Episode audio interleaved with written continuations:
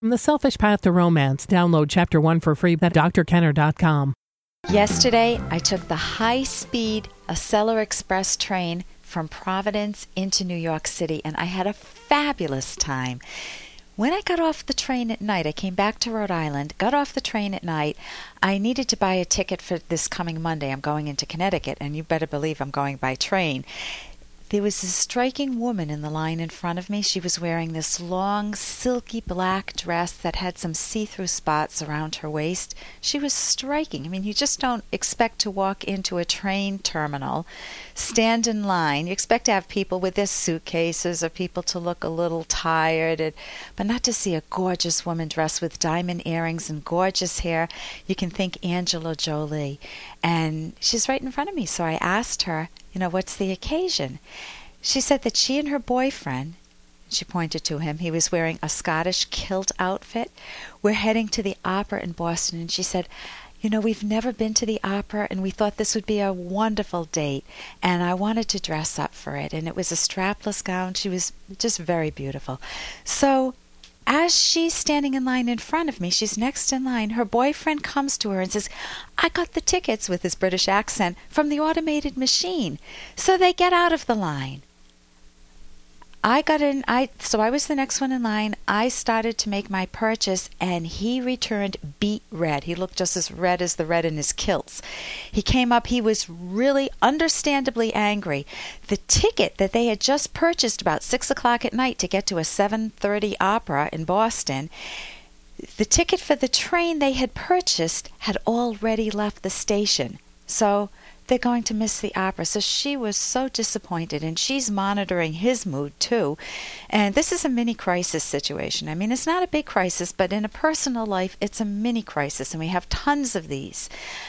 So you can picture the couple now going back to her apartment. She gets out of this lovely outfit with her perfume on and her her hair that's all done up. It looked like she had been to to a salon during the day. You can picture her getting back into jeans and feeling really let down and frustrating. Him getting out of his kilt, putting on the jeans and blaming each other for not having enough time. I told you to come home early from work. Why didn't you plan ahead? You never do it. Well, it was your stupid idea to go to the opera. And you on and on and on. They have a lousy night. That's not what happened. We stopped my transaction immediately. I was in no hurry. And the woman at the counter was incredibly good with them. She wasn't gushy, she was factual. She gave them the information they needed. She immediately refunded their ticket, gave them another train. He calmed down, and then he even laughed. I I looked at him and I said, "You know, you are much more likely to remember the way you handle this situation with each other than the fact that you might show up a few minutes late for the opera or even miss the opera. So if they handle it well, if they don't stress out, and if they love each other during these mini crises, then instead of beating up on each other, instead of making unnecessary rough moments in their life, they will have memories that will be worth more than the lovely night at the opera that they didn't spoil. So think of how you handle those mini crises in your life. Or I want you to do something else for a moment. Think back to how your mom and dad handled many crises. You're late. You have to get going. You've got a football game to go to, or you've got some event to go to at school, and or dad's got some meeting to go to, and you all have to rush into the car. How do you handle those moments? If your parents handled them poorly, if they lost control, if they blamed each other, if they take it out on you, if they take it out on themselves, oh, I'm such a stupid idiot, I'm such a jerk, or if they beat up on some innocent bystander, I'll bet you have a storehouse of painful memories. But if they handled it well, if mom and dad handle those mini crises well, you will love them even more. I'm Dr. Ellen Kenner. I'm a clinical psychologist, and my show is The Rational Basis of Happiness. That means your happiness matters. And this is an opportunity for you to pick up the phones right now, call in with your question on anything from parenting to love to not liking the opera. Doesn't matter. To uh, having problems with relatives or friends who take advantage of you. Maybe you're real stressed out. Maybe you have an anxiety problem or problems with depression or you can't get going in life. So there's lots we can talk about. Your phone calls take priority. We have a lot on the agenda, but again, you do take priority. My number is toll free 1 877 Dr. Kenner. Write that down. Toll free 1 877 Dr. Kenner, D R K E N N E R, and my website is drkenner.com.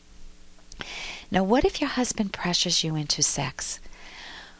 But that's not all. He tells jokes at your expense. He blames you for anything that goes wrong in your lives together.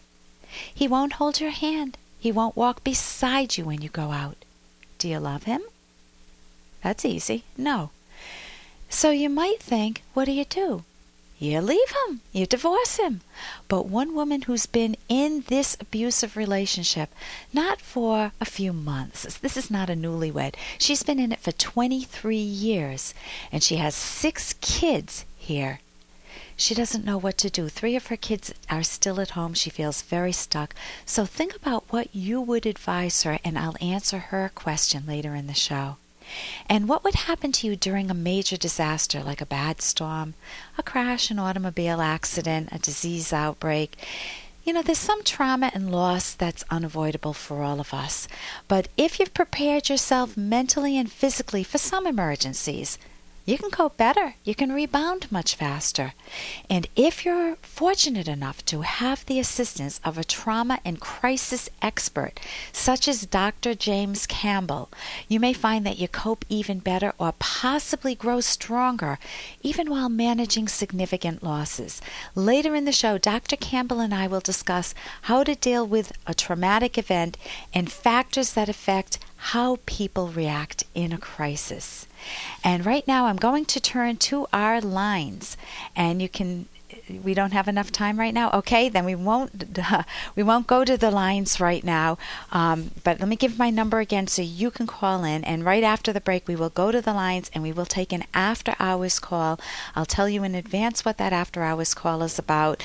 Um, it's about a fi- a woman whose grandson, five year old grandson, was taught and the question is by whom, to kiss other boys, his playmates at school.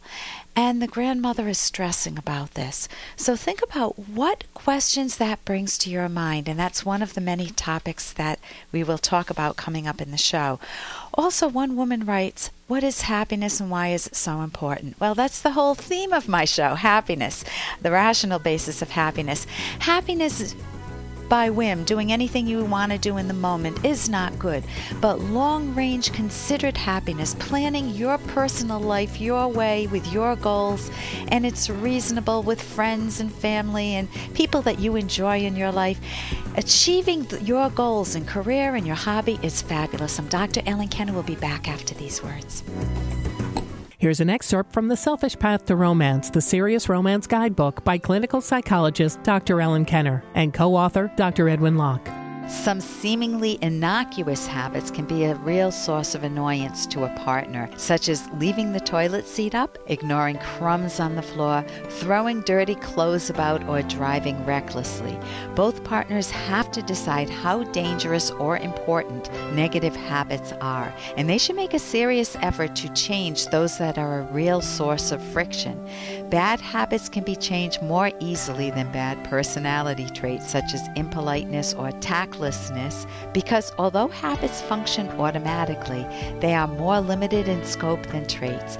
Changing habits, however, still requires a deliberate, conscious focus. You can download Chapter 1 for free by going to drkenner.com. And you can buy The Selfish Path to Romance at amazon.com.